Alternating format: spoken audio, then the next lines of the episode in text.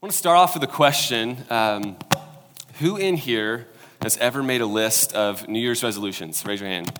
So, not rhetorical question. Raise your hand. Okay, some of you have never made New Year's resolutions. That's pretty. That's pretty awesome. You just do it. You want to change your life. You just you just do it. You don't have to wait for the new year. But some of us make New Year's resolutions at the beginning of the year, right? And uh, we make these lists about things that we want to do differently about our life, right? So you think, man, life would be better if I could change this thing about my life. And, you know, we create these lists. And isn't it just great to make these lists? We feel so awesome at the beginning of the year. We're like, man, I'm going to run nine times a day. And in between runs, I'm going to eat vegetables and journal about life and maybe take a few walks in nature more. And, you know, we, we make these lists about things that we want to do.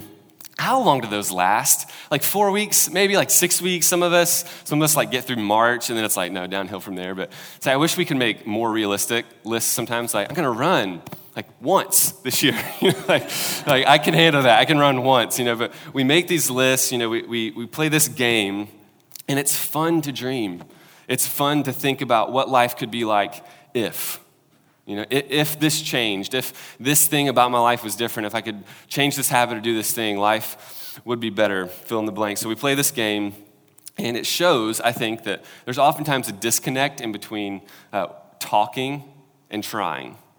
So I think that's, that's what it shows. It, we, we, talk, we talk about it, it's so fun, it's so easy. Trying is hard. And there's a gap between our talking and our trying. So often, this is also true of me in my spiritual journey my walk with God as I kind of go on this spiritual journey that we're all on. I love to talk and dream about like what life could be like if I could just, if I could do this, if I could stop this. And, and so many times that's where it ends. I just kind of end it talking. Um, and I, I never get to actually living in a different way.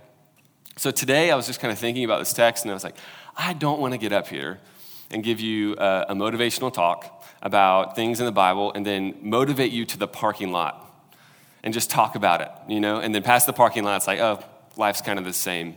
Um, I, I, don't want to do that. I was like, how, how do we look at this text? How do we as a family here in Nashville, at Ethos, in Hillsboro Village, how do we open up the scriptures and encounter God in such a way that it actually moves us from talking to trying?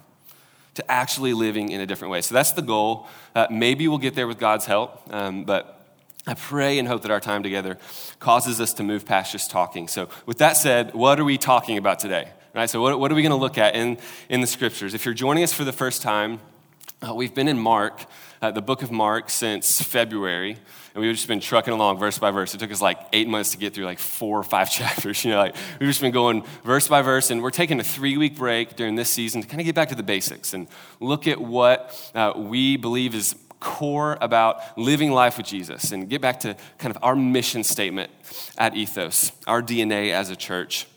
And our mission at Ethos, we say this every week, it's on the blue banner back there. It says, Love God, love people, and awaken a movement. Awaken the movement that Jesus began. That's the core of who we are as a church. And those three things love God, love people, awaken a movement those are based around the three primary relationships that we believe Jesus had on earth. So, that first one, love God. We talked about that a couple weeks ago, and we just explored the relationship that Jesus had with God and uh, how he just tells us that it's the most important thing about life. So maybe you've heard the story before where someone in the scriptures asked Jesus, he says, Hey, what is the most important thing? Like, what, what's life about? And Jesus says, Love God with all your heart, all your soul, all your mind, all your strength. Like, give yourself to that. That's what the goal of life is. We looked at why that's just the most important thing. It's the big thing. Go after that experiencing God. And it doesn't stop there, though. If you remember that story, Jesus says, But if I could tell you a second thing um, that's also just as important, it's just like the first one it's to love others or love your neighbor. We, we call it love people. It's just as important. Jesus follows it up. The second thing is just like the first one. So that's kind of the second primary relationship that Jesus had with people on earth, him and his disciples. Uh, loving people uh, that follow Jesus. And we looked at that part of our mission last week. We reflected on how God, like, literally created us for community, like, created us to do life together as, uh, or, or with other people, not in isolation that he created his church to function like a body that needs the other parts and interacts and encourages and upbuild, uh, upholds and builds each other up in order to experience life and health. Uh, love God, love people. Uh, that's what we've looked at for the past two weeks, and it doesn't stop there either. So, Jesus' third primary relationship on earth, I kind of see this all throughout the scriptures, was with people that were far from God. So, he, he constantly surrounded himself with people that um, were overlooked, searching, hurting, skeptical, broken, sick, oppressed, overlooked. Like these are the people that Jesus went after and surrounded himself with. So today, we're going to look at and reflect on what it means to be a church, what it means to be a people um, that is committed to awakening a movement, awakening the movement of Jesus by living on mission. So that's where we're going today. Uh, how do we awaken a movement by living on mission? Uh, so, to give you a little context about uh, what, we're, what we've been looking at, approaching uh, Luke 10, uh, again, if you're using one of our Bibles, it's on page 724. A little context on where this story falls in the, the greater story. Um, they, the disciples, Jesus' 12 followers, have been following Jesus for a while now. They've been seeing him teach, been seeing him do just incredible things through the power of God, seeing him connecting with the person of God and the people of God. And Jesus has really modeled for them what it means to be a person who loves God and loves people. So you see him getting away in the morning and praying, connecting with God. See him uh, you know, connecting with his disciples, teaching his disciples, and doing it together. He doesn't ask them to do it alone. And this is the point where Jesus is going to get to that third part of his mission. So he, he's kind of modeled for them. This is what it means to love God. This is what it means to love each other as we go through life. And this is going to be what it means to go out on mission to, to live on mission. So, again, as I was reading and studying this week, I was like, how do we bring this down beyond talking, where it actually affects us in our life? Um, it's so hard to live out. So, um, as I looked at this text from that angle, I think there are four commands of Jesus uh, that might help us close the gap between our talking and our trying. So, um, we're going to look at uh, four things go, discover, show, and tell. That's where we're going. Go, discover, show, and tell. So let's jump into the text. Uh, Luke 10, verses 1 through 9. I'll read these and we'll jump into the text. Verse 1 After this, the Lord appointed 72 others and sent them on, sent them on ahead of him by, two by two into every town and place where he himself was about to go. And he said to them, The harvest is plentiful, but the laborers are few. Therefore, pray earnestly for the Lord of the harvest to send out laborers into his harvest. Go your way. Behold, I'm sending you out as lambs in the midst of wolves.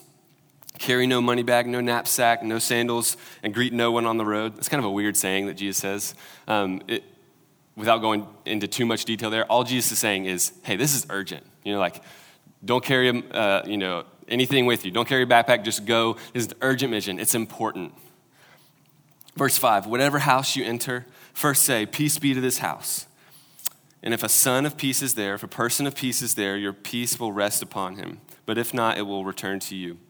And remain in the same house, eating and drinking what they provide, for the laborer deserves his wages. Do not go from house to house. Verse 8 Whenever you enter a town and they receive you, eat what is set before you. In verse 9, this is important. Heal the sick in it and say to them, The kingdom of God has come near to you. Let's pray. Uh, God, thank you for your word.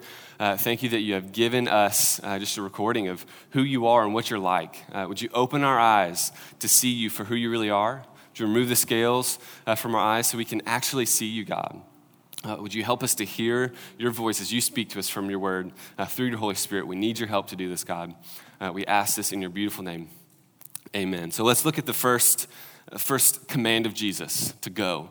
So if we look back at those first three verses, kind of look at those with me real quick. He says, uh, He appointed 72, sent, sent them on ahead of him into every town and place where he himself was about to go. And he said to them, The harvest is plentiful, the laborers are few. Therefore, pray earnestly to the Lord of the harvest to send out laborers into his harvest. Go your way. Behold, I am sending you. You know, you see all this going language, all this sending language. So it kind of says to me that there's a sentness to the mission of Jesus. There's a going about the mission of Jesus. So often we take a, a field of dreams approach, approach to living on mission. Anybody ever seen Field of Dreams? So it's this movie. There's a really famous quote. It says, "If we build it, they will come." Right. So it's a great movie. If we build it, they will come. And so often we live this way uh, when we kind of try to live on mission. Okay, if we can just make a worship gathering really awesome, have like the best thing ever, the lights, you know, all, all the stuff, and let's just invite people here. If we build it up, maybe people will come. I think that's how so many uh, of churches in, in American culture kind of operate. There's nothing wrong with inviting people uh, to come encounter God in this place. It's a great thing to do, but the mission of Jesus is more than just inviting. I think Jesus is saying that to live on mission, it involves a certain amount of going. We talk about at Ethos uh, awakening a movement. We talk about this a lot so in the language of our culture here. And I think if we want to awaken a movement, sometimes we have to be willing to move. We have to be willing to go, we have to be willing to be sent by God. Now, for all of us in this room, going is going to mean different things to different people. So, God calls some of us to move across the world, sell everything we have, and, and go find people in the world that, that need the love of Jesus in a, in a specific way. Some of us, it's across the city or across the hall or across the lunch table with a coworker. Uh, going means different things for all of us, uh, and sometimes it simply means going to the places we're already going to with purpose. Uh, but regardless of where it is that we're going, I think that uh, of anything else, it almost always means that we as the people of God make the first move toward other people. Uh, I think that's the big point about going, that we as the people of God make the first move toward others, toward the hurting, to- toward the homeless, toward the broken um, towards those that do not know God. And the reason we make the first move, the reason we reach out first, is because we have been reached out to by God before we ever did anything for God. So if, if you think, like, think about this for a moment, like before you were born, before you existed in, in, the, in the earth, in the world, you know, like before you were here, God loved you. Like he actually like had affection for you as his creation. Like that's cool. Think about, sorry, think about if, like, God, knowing everything you would ever do, everything in your past, everything in your future, He already knew that, and still He loved you. Before you could do anything to earn that love or affection, uh, God's unconditional love was directed toward you. Like, that's crazy. There's a verse in Romans that says, while we were still sinners, while we were still running from God or broken, while we were in our mess, God loved us. Um, God reached out to us first in Jesus before we had ever done anything for him, ever done anything to earn that love or earn that affection. God reached out towards us so that we can know God. And we, in turn, get to reflect that characteristic of God to others. As we reach out to others, we go toward others before they have done anything for us to show them the love of God is for you. It's like toward you. God loves you. We reach out to others, we go. So that's the first thing. We, we go. That's the first command. The second one is discover. So uh, I played around a lot with the language to use in this, in this part because it's not necessarily explicit in the text. Like you don't see the word discover in here, but I think this word really captures what Jesus is trying to say here. So in verse 5, says Jesus, uh, Jesus talks about uh, going into a house and saying, Peace be to this house. And um, there's this idea of a person of peace. Uh, that, phrase, that language isn't common to us. Even really, if you've been around church at all in your life, that's kind of a foreign phrase. Um, if we stop there and we don't dig into it, we'll miss some of the beauty and nuance of what Jesus is saying. Um, there's been whole books dedicated to this idea, but I want to try and summarize it for you in a really simple sentence. The idea of a person of peace is a person that God has uniquely prepared for you to connect with. A person of peace is a person that God has uniquely prepared for you to connect with. So, this could be because of a variety of reasons, because of your life, your personality, the season uh, that you're walking through, your interests. But uh, this is the idea that I think Jesus is getting here, or getting at here. Uh, so, Jesus says, hey, when you go, to into, go into a house, say, Peace be to this house. If a, if a person of peace is there, they'll uh, say it back, and your peace will rest upon them. And it's kind of this confusing thing. But in the first century, this is a phrase that they would often greet each other with. So, they would say, Peace be to you, or Peace be to this house. And if that person reciprocated that, it was almost like they were welcoming you into their life, welcoming you, welcoming you into their situation, accepting you into where they were, and that you could dwell with them. You could have a voice into whatever season they were in. And in a similar way, I think there are people in life that you and I naturally connect with, and they welcome our presence into their lives. Uh, this gives us a unique voice and an ability to walk with them and to display who Jesus is to that person as you go through life with them. We'll talk some more about the practicals of that later on, but uh, what, the idea that I want you to focus on here is that God is already at work in the world. Like, God is moving and active in the world. And it's our um, joy. We get to discover where that is. So, God is already at work in the world. We get to discover where. So many times when I think about living on mission, I think about living on mission for Jesus, the image that comes to my mind is like a blank sheet of paper. it's like, okay, here we go. Like, I don't know what that means or where to start or what to do, so I'm just not going to do it. You know, it's like, it, it, it's just kind of up in the clouds. Like, what, what does that mean? I think living on mission is less like a blank sheet of paper and, and more like a scavenger hunt that has clues attached to it.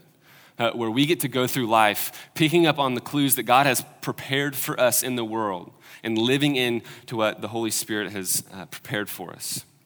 There's a, a verse in Ephesians 2, uh, verse 10, and it says, God has gone before us and prepared things for us to walk into in advance. Isn't that a crazy thought? Like when you get up in, in, in the morning, um, throughout the day, God has already prepared things for you to walk into. Like God is already at work before you. And it's our joy to be able to discover what those things are. And so often, I think all it takes is two things being expectant and aware. I think that's all it takes sometimes.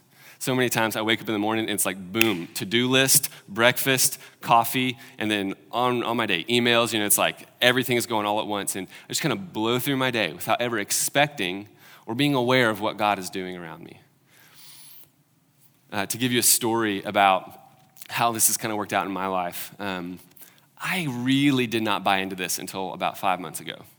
Um, I kind of lived my whole life. Like, I was good with loving God. Like, that was kind of, I was like, okay, I understand that. I follow Jesus. I need to love God. I follow Jesus. I want to be connected to a community of people uh, that loved God, um, but never really figured out how that third piece fit into my life.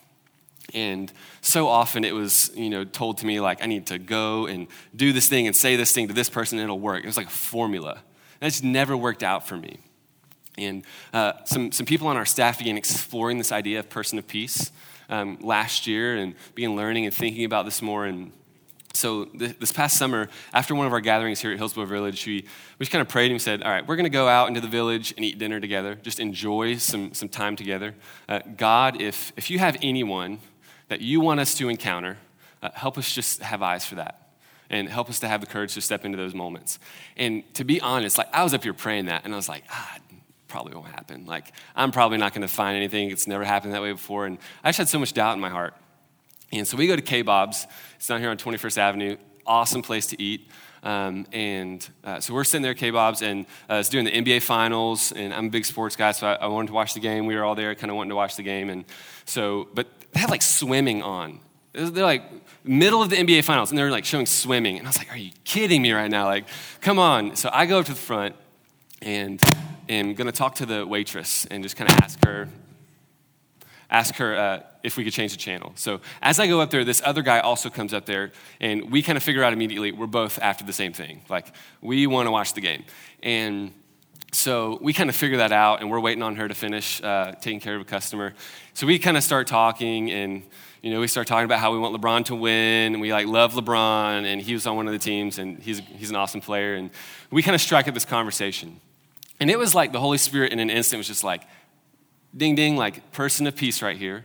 You're connecting with him not by coincidence. Like this is an easy conversation for you for a reason. So it was like, okay, I'm not just gonna say, okay, great, nice to meet you. All right, what do I want to eat? You know, it's like, okay, I'm gonna press into this conversation a little more. And so began asking him about his life. Hey, hey, what do you do? How long have you been in Nashville? And we struck up this conversation for about 15 minutes. And uh, he asked what I did. I was like, I'm a pastor, and I also do some video stuff on the side. And that's kind of what I do. And he, he seemed kind of interested. And I was like, okay, what do I do? I was just trying to feel out what to do here. We wrap up, we, we wrap up our conversation, and I kid you not, these are the words that came out of his mouth. He said, So um, I don't believe in God, but you're a pastor, right? Let's get, to, let's get coffee sometime and talk about that. I'd love to learn about God. And I was like, Hold up. Like, that, it doesn't happen that easy. And it was like a T-ball moment. God was like, okay, on the tee, you can't miss it. Just, just swing. like, your, your eye, eyes closed, you can handle this one, Larkin. And um, just this awesome moment. We, we got to hang out we get, get to see this guy's spiritual journey and um, moving to the United States from a foreign country and just all the, the spiritual journey that he has been on. Got to have coffee with him and lunch several times and just begin to develop this relationship with this guy. It's a person of peace. As a person of peace, God prepared this guy to connect with me in this moment. I just had to be aware of it. We prayed for it, we were expectant of it. I just had to be open eyes to what God was doing. Now, this story doesn't tell you the countless times that I've been too preoccupied with my phone or too uh, distracted by what I wanted to think about, what I wanted to do, what I wanted to eat, where I wanted to go. Because that's happened more often than not. Um, it's an area that's like, that's the one time that it like worked. And it's just this moment where I to- would have totally missed it had I not been aware of what was going on in deeper. So I just want to like encourage you, like be aware, like be expectant. God is working in the world. We get to discover where. As we looked at go, we've looked at discover. Uh, the next thing uh, we're going to look at, that kind of the third and fourth commands of Jesus are to show and to tell. So let's look at, at show. In verse 8 and 9, uh, it says, Whenever you enter a town and they receive you, eat what's set before you, heal the sick in it, and say to them. So there's this element of doing or showing. There's an element of saying or telling. So show and tell. So, what does Jesus say about showing? He says, when you encounter people of peace, people that you connect with, uh, show them the power of God. Don't just come with talk, display who God is to them. So, one element, I think, of showing people who God is is a very clear call to go and seek out people who are oppressed, who are hurting, who are broken, and to show them the love of God. So it's like easy, clear cut right here. Feed the poor, like care for and fight for the rights of the oppressed. Show people the unconditional love of God. Easy, clear cut. But there's an, another part of this I think that is much bigger. And Jesus is going to call them to do something that they can't do on their own. He says, Go and heal the sick. I wonder what the disciples were feeling in this moment. Like, can you imagine Jesus saying this to you? It's kind of easy to follow someone around physically in first century Palestine, you know, walking around, okay, I follow Jesus where he goes, like literally, and uh, watch what he does and listen to his teachings. Like, that's not kind of passive following. But then Jesus gathers, gathers, all of his disciples and, uh, you know, some of the other committed followers, and he's like, all right, here we go. You and you, you're going to Capernaum. you and you, you're going over here, you're going to this city, and you and you. Here's how it's going to go down. And he tells them to heal the sick. Like, think what's going through their mind right now. They've only watched, they've only seen, they have not yet done anything. And Jesus is asking them to do something so significant. Um, has anyone ever seen Iron Chef, the, the TV show Iron Chef? Yes? So if you don't know how Iron Chef works, they take these two amazing chefs, like world class chefs, and they put them in this awesome like arena and they give them like a, a, stove and all these ingredients and stuff and there's like a secret ingredient they have to cook with and it's like they compete back and forth. They have an hour to create this awesome meal and they're judged and it's a fun show. So imagine if you're sitting in the crowd like watching this live and you're just like man this is awesome. They're so good at cooking you know like that would be so much fun to eat. I wish I was a judge. You know, just like loving the moment. And Bobby Flay, like one of the, you know, Iron Chefs, he's, a, he's a, a, one of the American chefs. And he's like, you know what? I think I'm going to, I think I'm going to step back and take a break for a second. And he comes up in, into the crowd and grabs you out of the crowd and pulls you down in, into the midst of the Iron Chef arena. And he's like, all right, have you seen people cook before? Have you cooked? Okay, so you kind of know how to cook. Um, oven's right here, and some of the ingredients are over there. All right, here we go. I'm to head out. Like, can you, like, world watching, like, can you imagine what you would do? Like, you'd be like, I'm not doing that. I'm to go back up and I might, I might snack on some of this, but I'm not to cook it. You know, it's like, what would you do in this moment? This had to have felt impossible for the disciples. They're just like, Jesus, you are not clear headed right now. Like, we can't do this. Um, it feels impossible for me. It's like, this is professional faith, and I'm very much still JV. this feels impossible. And I was having such a hard time figuring out how to teach this part of the text this week. Uh, in my doubt, I wanted to water it down and make it easy and manageable and something that we could all do. And I could give you a, a, a, thing to do this week, and it would be easy and helpful, you know, like, hey, just go out and do this thing, feed the poor and encourage this one person. And those are all things, to some degree, I can do under my own strength, that we can do without the power of God. They're all connected and necessary to the mission of Jesus, but we can kind of do those on our own, can't we? I, I don't want to need God. I, I don't want to have to rely on God to come through in these moments. Uh, it's just doubt that creeps up in my heart, and I'm like, oh, it's just terrifying to me to step out in faith like that. Sometimes it's, it's tough uh, to get up here and just like talk about things that I fall so short at. Like, I have so much room to grow in this area, so much room to grow. I want to live on mission with Christ, but it's like I want to do it in a very controlled, risk free way that doesn't like require me to rely on God. The reality is, the invitation of Jesus to live on mission is an invitation into the impossible. The invitation of Jesus to live on mission is an invitation into the impossible. It's an invitation to be an actual conduit of the power of the God of the universe into this world. Like that's what is before us in living on mission, and we can't do it by ourselves. So if you leave here today, like we, we wrap up here and you go to lunch, and you're kind of thinking, okay, yeah, I think I can do that on my own. I totally, totally blew it. Like, that is not something that we can leave here thinking that we could go and do this on our own. I, I would have given you a watered down, cheap view of a life devoted to Jesus. I think living on mission is a life fully of relying on Jesus. Living on mission is a life fully of relying on Jesus. So it's not just serving at the food bank once a month, it's boldly stepping into the places and the situations where we need God to come through. Otherwise, it won't work. It, we will fail. We need God's help. So there's an element of showing. We've looked at going, discovering these people that God has placed in our path. Once we have uh, kind of discovered those people, we get to show them. we also get to tell them.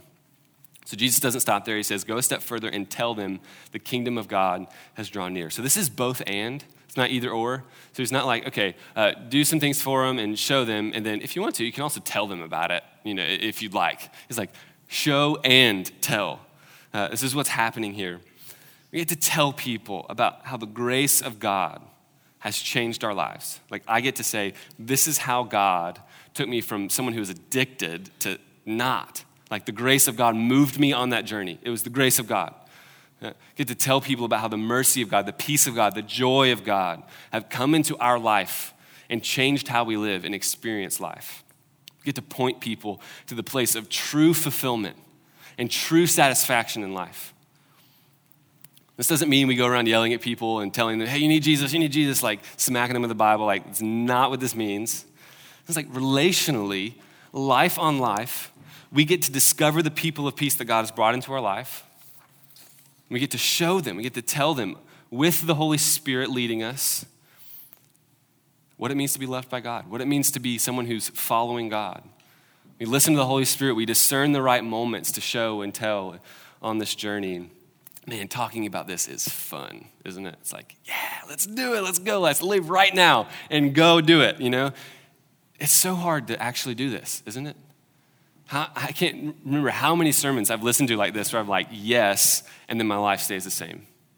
I don't know if you've ever been in that spot. Uh, that's more often not my experience. But it's like, what uh, will move us past the New Year's resolution spirituality? Like, what will move us out of this? We've looked at four uh, commands in this story, in this text, that I think will help us do that. But I also want to address a few obstacles that might keep us from doing those. Um, so these are obstacles to maybe going and discovering and showing and telling. I think the first one is fear. We're just scared. Like, what will this person think if I do this? You know, how will they view me? Will they think I'm crazy? You know, I can't go there to follow God. What will happen if I take a summer off from work to follow this call of God on my life? Will I fall behind in classes? What if I pray for this person and nothing happens? Like, what, what do I do then? You know? I'm going to look like a fool. And there's this fear that often cripples us from ever going or uh, discovering or showing or telling. We're so afraid that we'll encounter people who don't accept us that it paralyzes us from ever going. Across the world, across the city, across the hall, fear often cripples us from trying. Another one is comfort. So, more often than not, whether I like it or not, um, getting, like going involves getting out of the place that I am that's comfortable. Uh, the places that we feel most comfortable, the conversations that we feel most comfortable in. Uh, we might have to give up something or deny ourselves something or step out of our comfort zone. And man, it's so hard. We, we don't want to give up a life that's comfortable and easy where we don't have to rely on God to come through. It's way easier. It's not as hard. We don't have to trust in God, we don't have to rely on Him. Uh, another obstacle, I think, and this is the one, if I'm being transparent, really affects me sometimes, is um, I believe the lie that the stakes are low. I believe the lie that the stakes are low. When we, when we don't uh, really love God and, and, like understand His mission, what God is doing, why He's doing it, we, we won't realize why His mission is important. Uh, when all this is just a game, like when we come in this place and just kind of show up, sing some songs, listen to a guy talk, and then go to lunch, and, and that's all our encounter with God is, it's like, why would we ever try to overcome fear and get out of our comfort zone to live on mission? It's like, why would we do those things? The stakes are low for our living on mission. Why would we ever do it? So, so what are the stakes? Are the stakes low? Does it matter if we really follow Jesus' mission? Can I just love God and love people? What if I don't want to awaken a movement? Like, is that possible for a Jesus follower? Um, I think the stakes are really high. And, I want to show you what the stakes are. Go down to verse 17, Luke 10, verse 17. It says, The 72 returned with joy. The 72 returned with joy. So here's what it's at stake. If I could put it really simply, what's at stake is our joy and fulfillment in God and others' discovery of that joy and fulfillment. Our joy and fulfillment is at stake here. And other people's discovery of that joy, of that fulfillment, is also at stake. Isn't it cool that God has hardwired into his creation that fully participating in the things God created us for would give us the most joy? Um, when he uh, says, hey, live on mission, like love people, love God, like he's not robbing joy or satisfaction in life from us. He's giving to us the things that He created us to experience most deeply, and that will bring us the most joy. And it takes a lot of trust to believe those things that God gives to us. But He's saying, this is what will bring you joy in life, this is what will bring you satisfaction in life.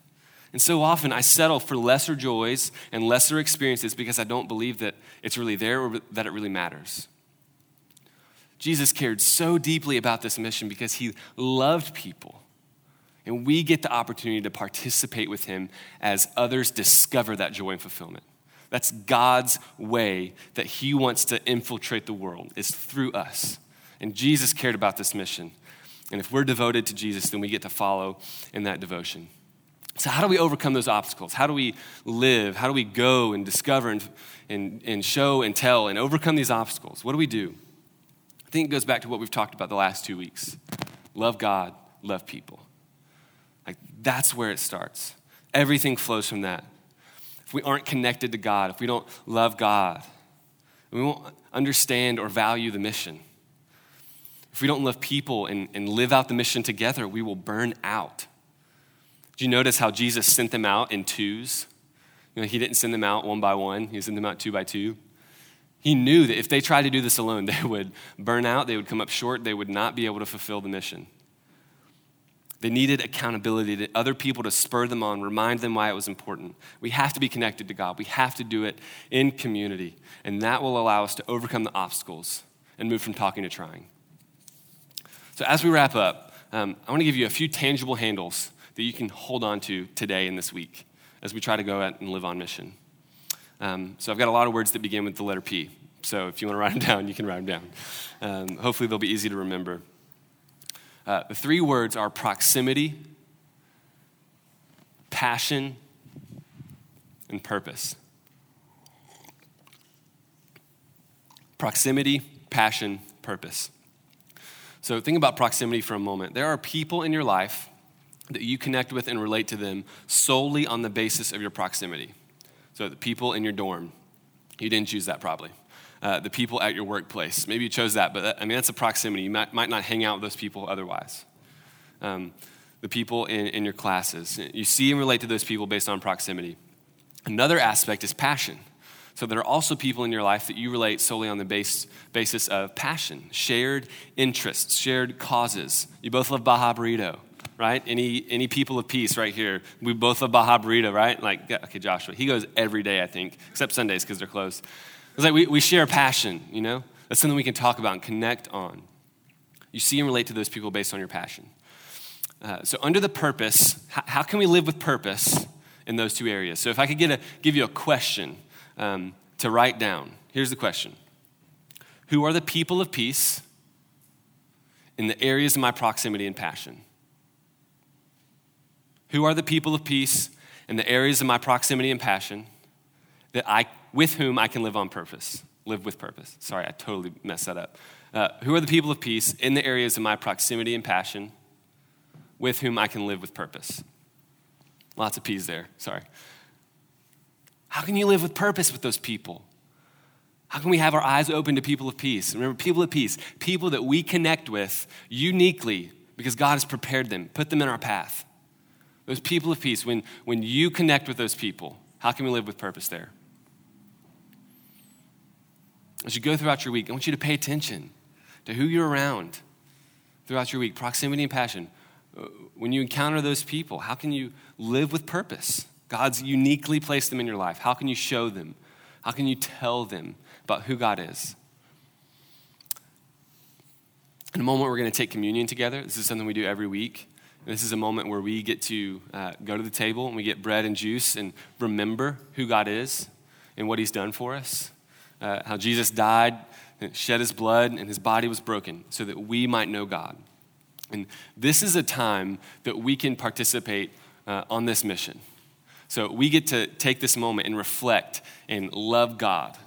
We get to connect with God and pray to God. We get to connect. We get to love God and reflect on what God says to us. This is also a time to love people. So oftentimes we circle up our chairs and we talk about what God is saying to us, what we feel like God is speaking to us in these moments. So it's a time to love people. And I'd encourage you during this time, uh, be really practical with the people you came with. Just circle up your chairs or get with the person you came with and just ask God to open your eyes to people of peace. Just, God, help me be expectant. Help me be aware as I go through life. I encourage you to, to talk about those people. What are the obstacles that are keeping me from going? What are the obstacles that are keeping me from showing or telling? What fears are holding me back? Ask God for his help with those things. Like go to God in community. Hold each other accountable to the things God is speaking to you about. During this time, if, if you want to talk or pray, every week we have this respond banner in the back. It's red and it says respond. And uh, there'll be some people back there every week, men and women, that if you just need somebody to pray for you, if you want to talk to somebody, you have a question that you'd like to process with somebody, always available. I'll be back there. Would love to pray with you, would love to talk with you. Um, it's a great spot to just come and reflect on the words of God. Um, I love you guys so much, and I hope that, that God helps us move from talking to trying today. Let's pray.